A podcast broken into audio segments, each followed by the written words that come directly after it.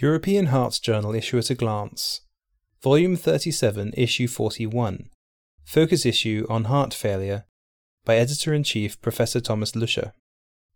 Novel insights in HFREF and HFPEF, patients, characteristics, remote monitoring, and management.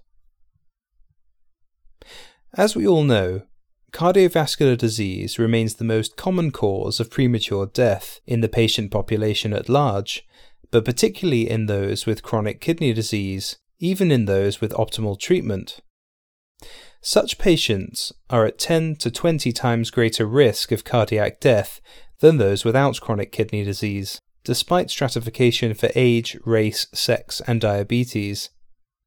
Thus, Clinical investigations and trials in this population are in great need, as Murray Epstein and Bertram Pitt from the University of Miami Miller School of Medicine in Florida, USA, and the University of Michigan at Ann Arbor, USA, argue in their current opinion a propitious time for initiating clinical trials in patients with HFREF and an EGFR less than 30 milliliters per minute with an MRA and a K plus binder, the forbidden fruit.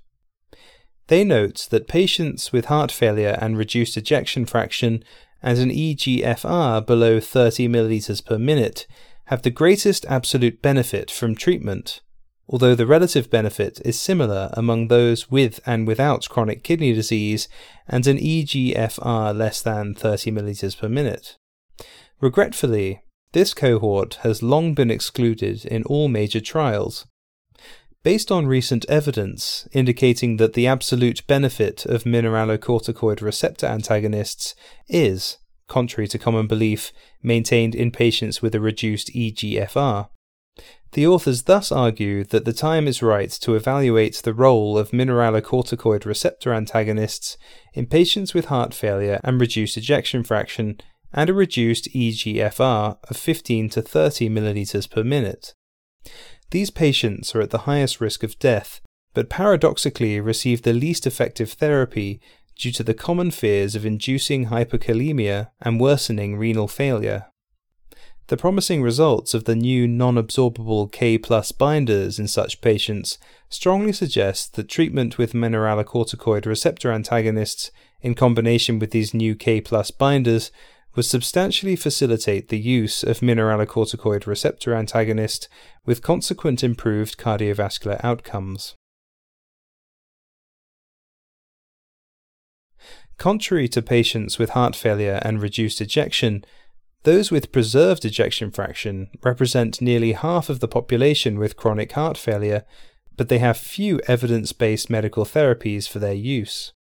The neutral results of the TOPCAT trial with spironolactone in these patients leave clinicians with an ongoing clinical dilemma. In a subsequent review, after TOPCAT, What's to Do Now in Heart Failure with Preserved Ejection Fraction, Akshay Desai and colleagues from the Brigham and Women's Hospital in Boston, USA, outline an approach for the clinical management of patients with heart failure and preserved ejection fraction based on data from available clinical trials and an expert consensus. eHealth has moved to center stage in an electronically interconnected society. For better patient care, telemedicine has been introduced in many areas of medicine. In heart failure, such an approach may also be useful, as first demonstrated by the Champion trial using an implantable pulmonary pressure sensor. Hospital admissions for heart failure are often preceded by pulmonary congestion. Michael Boehm and the OptiLink HF study investigators further studied such an approach in their research article Fluid Status Telemedicine Alerts for Heart Failure, a randomized controlled trial. Patients recently implanted with an implantable cardioverter defibrillator with or without cardiac resynchronization therapy were eligible if they had a history of heart failure hospitalization, recent diuretic treatment, or a recent brain natriuretic peptide increase. 1,002 patients were randomized on a one to one basis to have fluid status alerts automatically transmitted as inaudible text message alerts to the responsible physician or to receive no alerts and followed up for around two years. In the intervention arm, following a telemedicine alert, a protocol specified algorithm with remote review of device data and telephone contact was prescribed to assess symptoms and initiate treatment.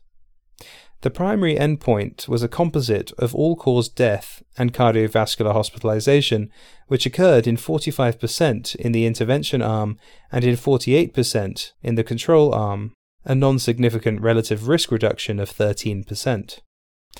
Death rate was 11.7% in the intervention and 12.7% in the control arm, again a non significant difference.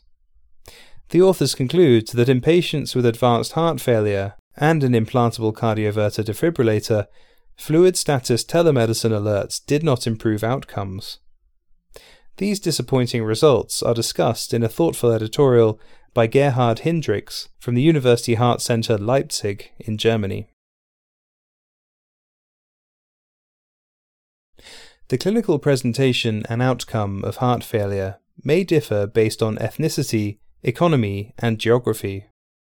In a fast track paper, Regional and Ethnic Differences Among Patients with Heart Failure in Asia, the Asian Sudden Cardiac Death in Heart Failure, Asian HF, Registry.